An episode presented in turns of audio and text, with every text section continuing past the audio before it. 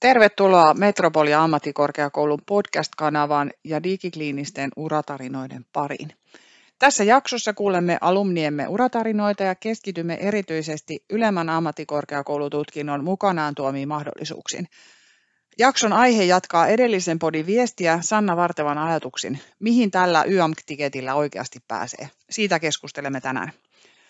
Minä olen Mari-Lehtori Virtanen ja toimin sekä tämän sarjan hostina että tutkinto vastaavana Metropolia ammattikorkeakoulun ylemmän AMKin tutkinnossa digitaalisten palvelujen asiantuntija,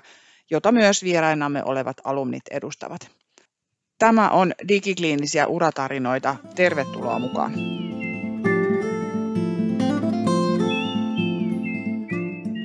Tänään me ollaan keskustelemassa alumnien Maria Lenin ja Aino Nasturikan kanssa aiheesta, mihin ylemmän AMKin lipulla pääsee, minkälainen matkalippu on ylemmän AMKin todistus, tutkintosuorite. Lisäksi meillä on mukana digikliinisten opiskelija Hanna Jantunen ja, ja lehtori ja uraohjaaja Outi Pyrhönen ja, ja minä, meitsi Mari Lehtori Virtanen, hostaan tätä keskustelua tänään. Lähdetäänkö Hanna ensin tuosta opiskelijanäkökulmasta liikkeelle ja niistä ajatuksista, että, että, että miten, mihin tällä lipulla pääsee ja miten te sitä ajattelitte? Lähdetään ihmeessä siitä liikkeelle. Tämä on sellainen aihe, joka mua tosi paljon opiskelijana kiinnostaa. Nimenomaan mietityttää se, että minkälaisiin rooleihin tällä koulutuksella voi hakea, koska tämä ei ole samalla lailla selkeä kuin, että vaikka sairaanhoitajaksi opiskellessa sit sä luultavasti haet sairaanhoitajan työpaikkaa sit valmistuttuessa, mutta tämä ei tavallaan mene siihen samaan muottiin, koska aika harvassa työpaikkailmoituksessa lukee, että etsimme digikliinistä asiantuntijaa, niin sen takia ihan tosi mielenkiintoista kuulla, että mitkä on ne vaihtoehdot ja tunnistetaanko sitä osaamista, minkä tästä koulutuksesta saa. Niin tosi mielelläni nyt sitten kuulisin Ainolta ja Marilta, että mikä se teidän reitti on ollut. Ja nyt kun mennään noihin reitteihin, niin lähdetään Mari ja Aino liikkeelle siitä niin kuin teidän taustasta lyhyesti, että mitä reittiä tulitte tähän ylemmän AMKin tutkinto-opiskelijaksi ja minkälainen tausta teillä on, niin otetaan vaikka Mari ensin ja sitten Aino perä. Joo. No, mähän on siis alun perin AMK-sairaanhoitaja, Metropoliasta valmistunut ja erikoistuin siellä perioperatiiviseen hoitotyöhön ja menin sitten anestesiahoitajaksi leikkaussali, heräämä, teho-osasto linjalle ja siellä työskentelin, työskentelin useamman vuoden ja sitten jotenkin alkoi kiinnostaa enemmän semmoinen teknologia ja digipalvelut ja kehittäminen. Tuntui niin kuin siltä, että siellä sairaalamaailmassakin oli kiinnostunut aina hirveästi niistä niin kuin siitä teknologiasta, mitä siellä ympärillä oli, niin sitten mä hain töihin digiklinikalle ja sielläkin sairaanhoitajan rooliin, mutta siellä, siellä pääsi sitten niin kuin saamaan semmoista kokemusta ihan siitä digipalveluista, että mitä ne voi olla.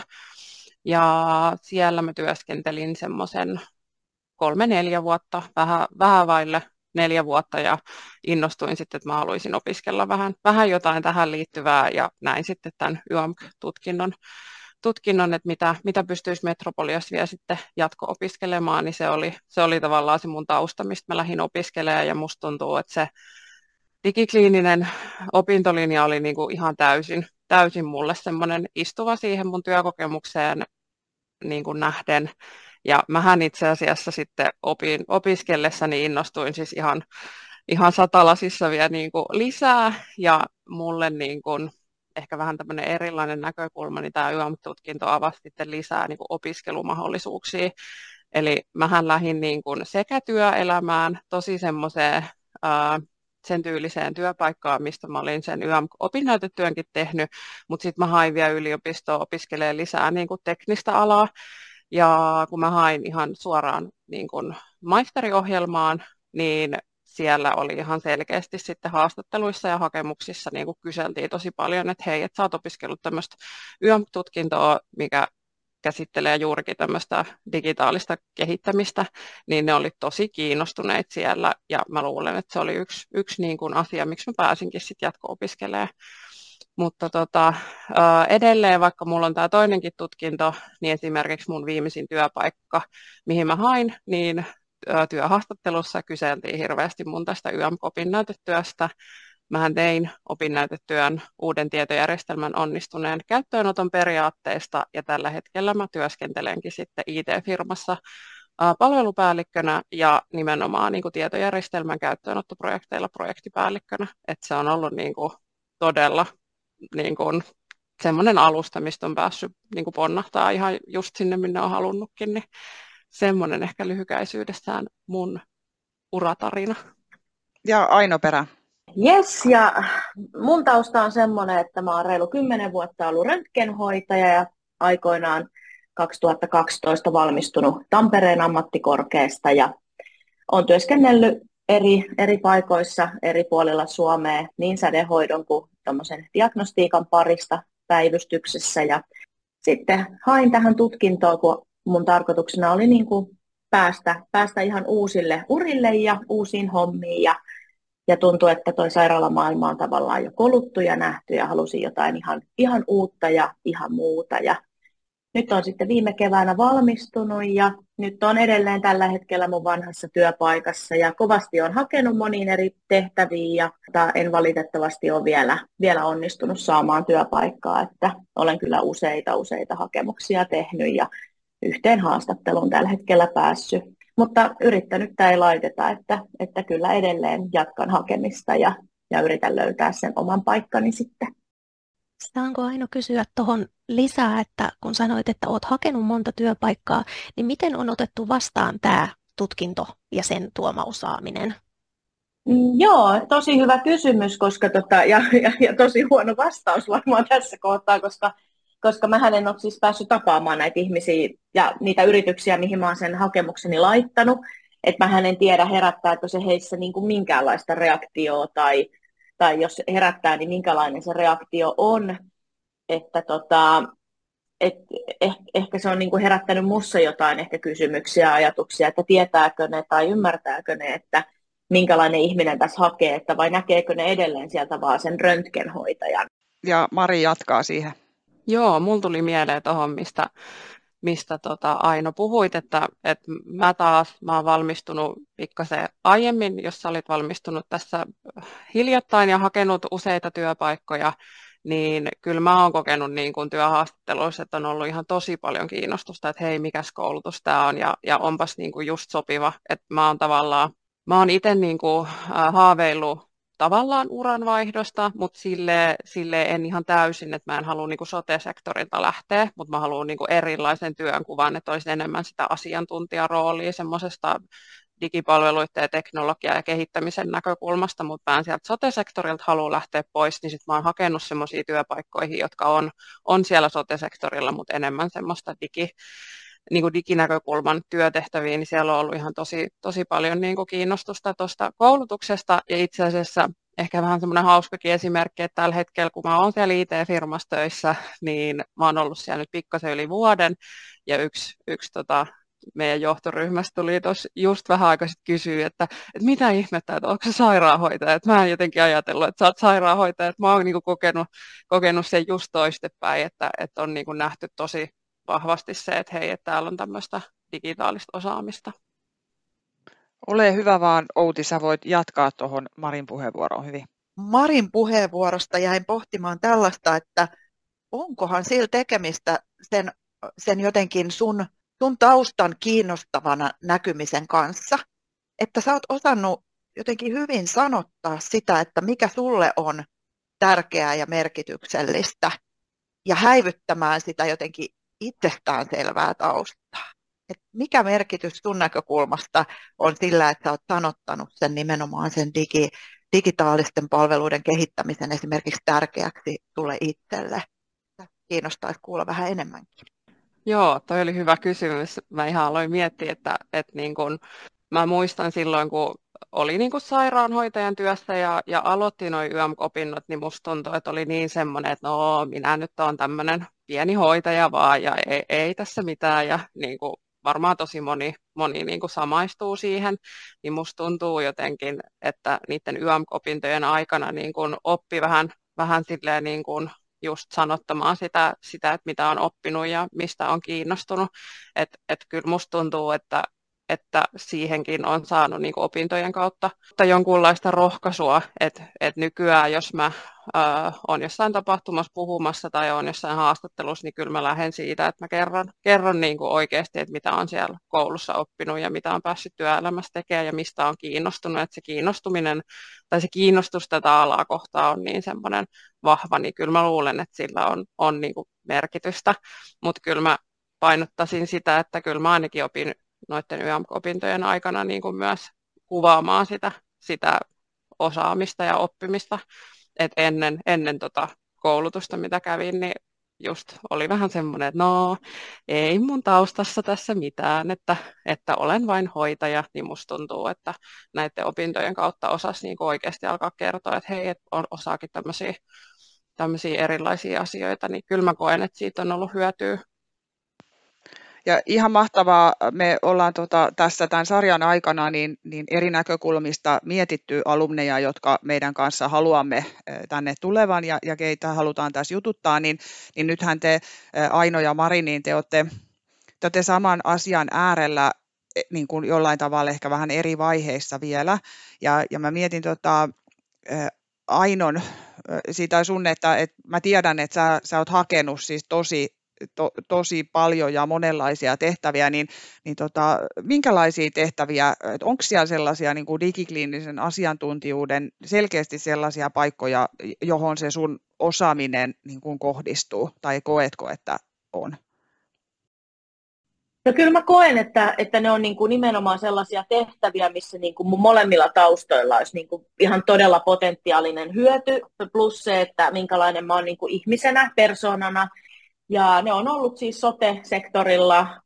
jotkut on ollut tämmöisiä konsultti, konsulttitehtäviä, jotka on ollut nimenomaan, nimenomaan tämmöisessä niin kuin, mitäköhän siellä on ollut näitä tehtäviä, että otetaan vaikka joku uusi järjestelmä käyttöön ja pitää olla sitä kouluttamassa. Ja ja sitten taas jotkut tehtävät on ollut siis ihan sovellusasiantuntijan paikkoja, mikä koen, että ne olisi ollut äärimmäisen äärimmäisen hyviä, että on se kliininen kokemus ja ymmärtää, ymmärtää niin kuin sitä puolta. Sitten on ollut ihan niin kuin nykyisestäkin työpaikasta niin kuin sovelluspuolelle on paljon hakenut ja että näin. Musta on ihana kuulla, miten teillä on molemmilla selvästi ollut semmoinen tosi aktiivinen ote tähän uuden etsimiseen. Niin kuin tietysti pitää ollakin, mutta just tällä opiskelijan näkökulmasta mua aina mietityttää semmoinen niin kuin sattuman osuus tässä kaikessa, että tietenkin aina voi tulla mitä tahansa sattumia, mutta että musta on ihana kuulla, että olette molemmat selvästi tiennyt, mitä te haluatte ja te pyritte aktiivisesti sitä kohti. Tuo sattumanäkökulma olikin sillä tavalla kiinnostava, että paitsi että tarttua sattumiin, niin mä ajattelen, että se edellyttää jotenkin sellaista niin kuin joustavuutta ja kykyä jo vähän niin kuin ennakoidakin niitä hyviä sattumia, saatteko kiinni, että että niitä kuitenkin tarjoutuu meidän jokaisen polulle, mutta se vaatii sitä, että pystyy, pystyy sit sanottamaan sen oman osaamisen ja ehkä näkemään itsensä siinä, äh, siinä sattuman tarjoamasta tehtävästä. Et sekin edellyttää sitä, että uskoo omiin kykyihin. Et Ainon puheesta haluaisin vielä ehkä kommentoida sitä, että tällainen ensimmäisen tehtävän saaminen uuden tutkinnon jälkeen, kun on siirtymässä toiseen, toisen tyyppisiin ty- työtehtäviä asiantuntijapolulle, niin kyllähän se ensimmäisen tehtävän saaminen varmaankin on se ehkä haastavin kohta. Että vaatii paljon sitä luottamusta omaan osaamiseen ja pystyvyyteen ja toisaalta sitten semmoista sinnikkyyttä, ettei lannistu, vaikka ensimmäisellä kerralla ei onnistu eikä tokalla ja voi joutua aika montakin paikkaa hakemaan, että, että myös siinä hakemisessa harjaantuu. Ja itse asiassa tuohon hakemiseen täytyy vielä sanoa sellainen, sellainenkin näkökulma, että se mikä on yllättänyt mua tosi paljon, että, että jos mä katson esimerkiksi tota avoimia työpaikkoja vaikka röntgenhoitajalle, ja sitten mä koen, että oi vitsi, että toi olisi kiva työpaikka, että tonne mä haen. Niin mitä mä oon nyt tässä reilu kymmenen vuoden aikana kattonut, kattonut ja kuul, kuulostellut, että paljon niitä hakijoita esimerkiksi on per tehtävä, niin saattaa olla, että niitä hakijoita on niin kuin yhdestä ehkä ihan maksimi joku 15. Et puhutaan tämmöisistä tosi pienistä hakijamääristä. Ja nyt kun mä oon saanut aina vastineen, vastineen sitten näistä tehtävistä, mihin mä oon nyt u, u, niin kuin uudelle uralle yrittänyt päästä, niin, niin se on niin kuin yllättänyt mut, että, että yleensä ne viestit alkaa näin, että hei Aino, että kiitos hakemuksestasi, että, että, että saimme hakemuksia runsaasti 287 kappaletta, joista neljä pyysimme haastatteluun ja et ollut yksi heistä ja et tullut valituksia sitten, jos jotain ja voit valittaa ja näin ja olla yhteydessä. Ja sitten mä oon miettinyt, että kaikkiin näihin paikkoihin on ollut vähintään sata hakijaa ja parhaimmillaan se kolme 400 hakijaa siihen yhteen paikkaan. Niin jokainen varmasti, joka tätäkin nyt kuuntelee, niin ymmärtää, että, että silloin tota se, että se sattuma ja se, että se osuu, niin se on myös omalla tavallaan vähän kuin lottovoitto, että, että se on niin kuin tosi pieni mahdollisuus tai pienempi mahdollisuus myöskin siinä otannassa kuin, kuin esimerkiksi vaikka röntgenhoitajana tälläkin hetkellä. Ota vaan Mari Perä. Joo, mulle tuli mieleen, kun puhuttiin tästä ensimmäisen niin kuin uuden alan ää, työtehtävän saamisesta, niin en tiedä, oletteko kokeillut, mutta mä ainakin lähdin silleen, että, että kun mä lähdin opiskelemaan tätä YAM-tutkintoa, niin mä yritin kaikki niin kuin, ää, kaikkien kurssien tämmöiset kehittämistehtävät, niin tehdä aina jotenkin töihin. Et mä menin aina esihenkilölle silleen, että moi, meillä on tämmöinen kurssi, ihan sairaan hyvä kehitysidea olisi meillä töissä tämmöinen asia, että mä voisin tutkia vähän tässä mun koulutyössä. Ja sitten joskus ne oli silleen, joo, hei hienoa, ja joskus ne oli silleen, no ei nyt ei, niin mä, mä tein silti aina ne niin kun, koulutehtävät silleen, että niistä olisi jotain niin kun, töihin hyötyä. Että mä, mä niin kun, tyrkytin niitä silleen, että moi, että hei, tässä on sulle sähköpostilla toi, että mä tein tämmöisen kehitystehtävän tämmöisestä meidän tietystä prosessista. Ja jotkut meni niin kuin perille ja jotkut oli semmoisia, että kuitattiin, että kiitos, että, että hieno homma. Ja niin kuin, tavallaan sitä kautta mä, mä sain sitten mun ensimmäiset niin kuin, työtehtävät silleen, että mä en saanut niin kuin, semmoista ihan uutta niin kuin, työtehtävää sille, että olisi saanut ylennyksen, mutta jotain vastuualueita, että vastaa jostain tiety, tietyn niin kuin, prosessin kehittämisestä tai, tai ihan niin kuin,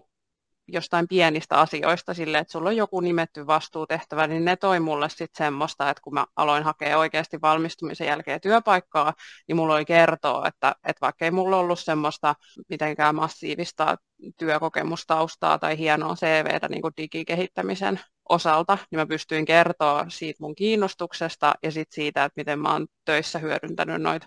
opintoja ja miten mä oon tehnyt kursseilla erilaisia kehittämistehtäviä ja kertonut jotain esimerkkejä, että miten joiltain kursseilta ne kehittämistehtävät on poikinut ihan, että töissä on vaikka jotain, just jotain prosessia vähän muokattu niin kuin parempaa suuntaa, niin tuommoiset niin pienet asiat mun mielestä auttaa, että sitä ehkä suosittelisin nyt tälläkin hetkellä opiskeleville, että kannattaa käyttää, käyttää niitä ryhmätöitä ja kurssitehtäviä siitä näkökulmasta, että vähän miettii vaikka sitä omaa työpaikkaa, että miten, miten tämä istuisi sinne ja miten voisin kehittää jotain, mikä liittyy mun, mun niin kuin konkreettiseen työnkuvaan. Niin se olisi ehkä yksi semmoinen vinkki, minkä mä voisin antaa, just jos, jos niin kuin jännittää se ensimmäisen työpaikan saaminen toi oli Mari tota, to, tosi hyvä nosto siitä, että et jotenkin tuossa niin digikliinisen asiantuntijuuden ympärillä on jo ehkä vuosikausia käyty sitä keskustelua, että missä on sen digikliinisen asiantuntijan paikka, missä on se hänen työtehtävänsä, minkälainen se rooli on siellä kentällä oikeasti, että kun niitä paikkoja ei välttämättä ole. Et vähän sellainen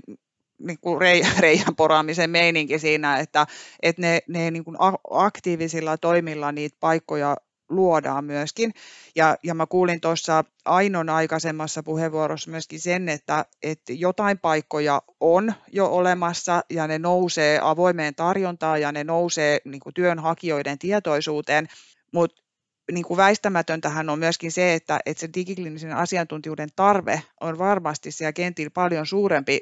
mitä niitä paikkoja nyt tällä hetkellä on. Ja sitten mä mietin tuossa vielä, että, että kun Hanna on tässä opiskelijaroolissa, niin, niin minkälaisia ajatuksia niin kuin tämä keskustelu sinussa herättää, että, että mihin sillä tulevalla tiketillä niin kuin pääsee vai joutuuko sillä, niin kuin sillä lapulla kaivamaan? Tämä herättää minusta sellaisia ajatuksia, että selvästi sillä omalla aktiivisuudella on tosi iso rooli tässä. Ja tämä oli aivan ihana tämä Marin vinkki. Mä otan tämän niin todellakin käyttöön. Mä oon nimittäin parissa tehtävässä vähän niin kuin töistä kysellyt, että olisiko meillä käyttöä johonkin tämmöiseen. Ja vastaus on ollut sellainen, että ihan tosi kiva idea ja ihan mahtavaa ja tosi kiva. Kysy sitä vaikka tolta henkilöltä ja sitten se henkilö ei ikinä vastaa mitään. Ja sitten se on vähän niin kuin jäänyt. Niin nyt tuli semmoinen vähän niin kuin potku tässä, että, että nyt mä niin kuin todellakin rupeen, mä rupean vaan tekemään. Että mä en sitten välttämättä niin paljon kyselekään, vaan että sitten vaan niin kuin soveltamaan sinne ja oikeasti sillä niin kuin omalla aktiivisuudella eteenpäin. Eihän sitä koskaan tiedä, mitä sitä sitten tulevaisuudessa tulee eteen, mutta että niin kuin, sillä varmasti voi itse vaikuttaa sillä, että, että oikeasti ottaa vähän niin kuin ohjaa omiin käsiin ja uskoo siihen omaan asiantuntijuuteensa ja osaa sitä sitten myös mainostaa. Mutta siitä mä olisin sitten oikeastaan halunnut vielä kysyäkin Marilta ja Ainolta, että, että mitä on teidän semmoiset niin parhaat vinkit, että miten erottautua joukosta? Mä sanoisin näin, että, että kun mä oon itse miettinyt tota rekrytointia, uuden ihmisen rekrytointia niin kuin eri yrityksiin, niin ehkä enemmän kuin sitä osaamista tai kokemusta, niin mä koen, että pitää löytää oikea ihminen oikeaan tehtävään. Ja se, että sieltä niin kuin huokuu se siellä hake, hakemuksissa ja niissä tapaamisissa se sun aito oma persona ja se kiinnostus, niin se on niin kuin tärkeää myös sen osaamisen lisäksi. Ja, ja kuitenkin asiat on sellaisia ja tehtävät, että ne on mahdollisuutta oppia,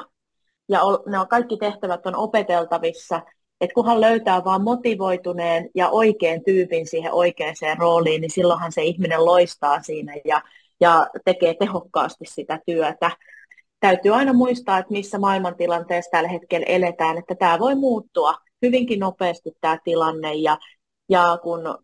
tehdään niin kuin yhteistyötä koulujen ja, ja yritysten ja organisaatioiden välillä ja tullaan enemmän kuulluksi tästä niin kuin omastakin alasta ja tästä tutkinnosta, niin voi olla, että sitten ymmärretäänkin se, että hei, että t- nämä ihmiset hän olisi just niitä, mitä me voitaisiin hyödyntää näissä ja näissä tehtävissä. Et mä luulen, että nyt tämä alku on vähän ehkä ta- takkua sen takia, että myöskään siellä vastapuolella ei ole sitä tietotaitoa, että pitää vaan osata rummuttaa riittävästi tätä niin kuin omaa tärkeyttään myös siinä organisaatiossa tai yrityksessä.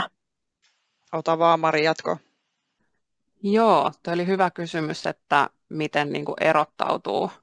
mikä, oliko se kysymys, että miten erottautuu niin kuin työnhaussa niistä muista,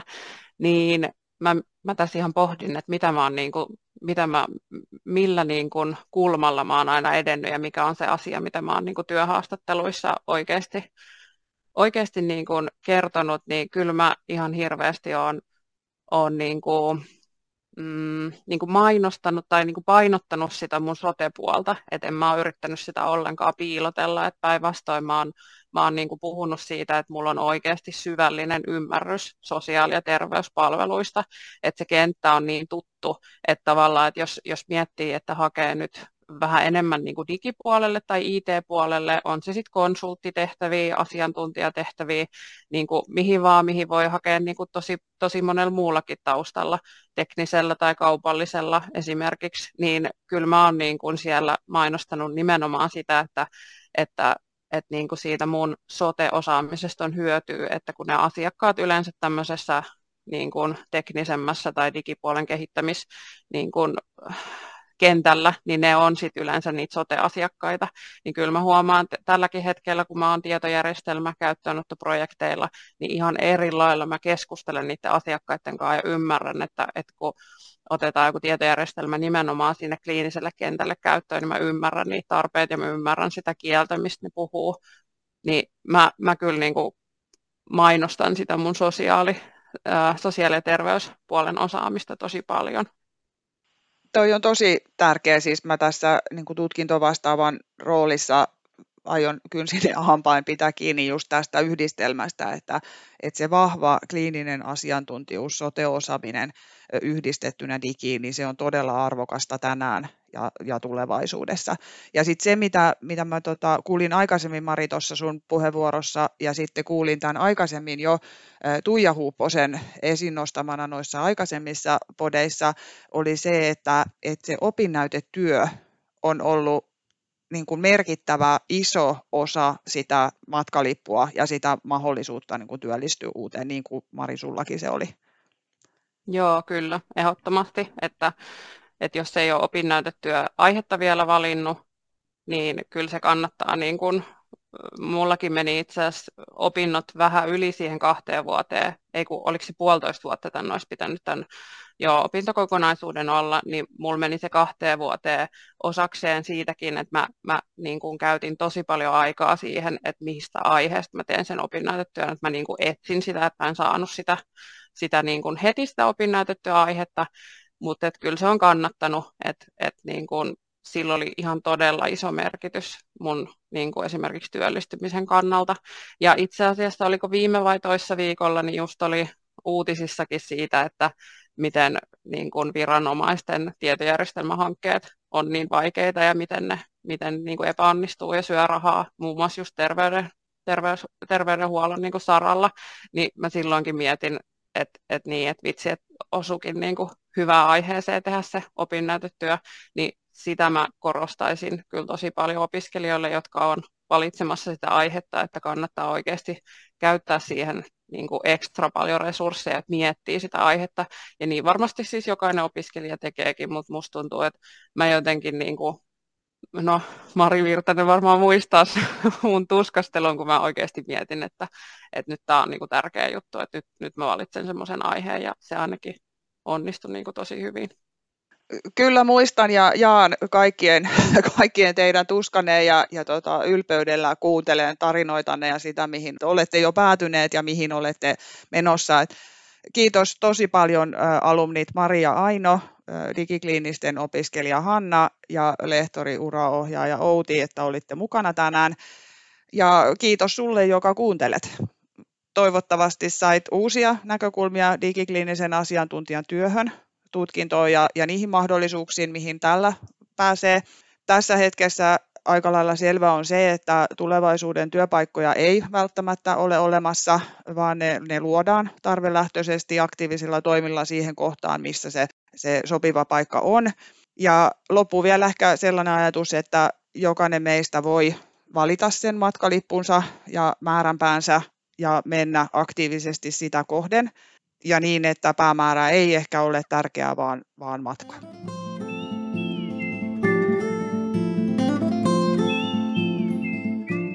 Tämä podcast-sarja on ideoitu osana asiantuntijana digitaalisissa toimintaympäristöissä opintojaksoa ja tuotettu yhteistyössä Metropolia ammattikorkeakoulun alumnien, opiskelijoiden ja opettajien kesken. Minä olen Mari Lehtori Virtanen ja tämä oli Digikliinisiä uratarinoita.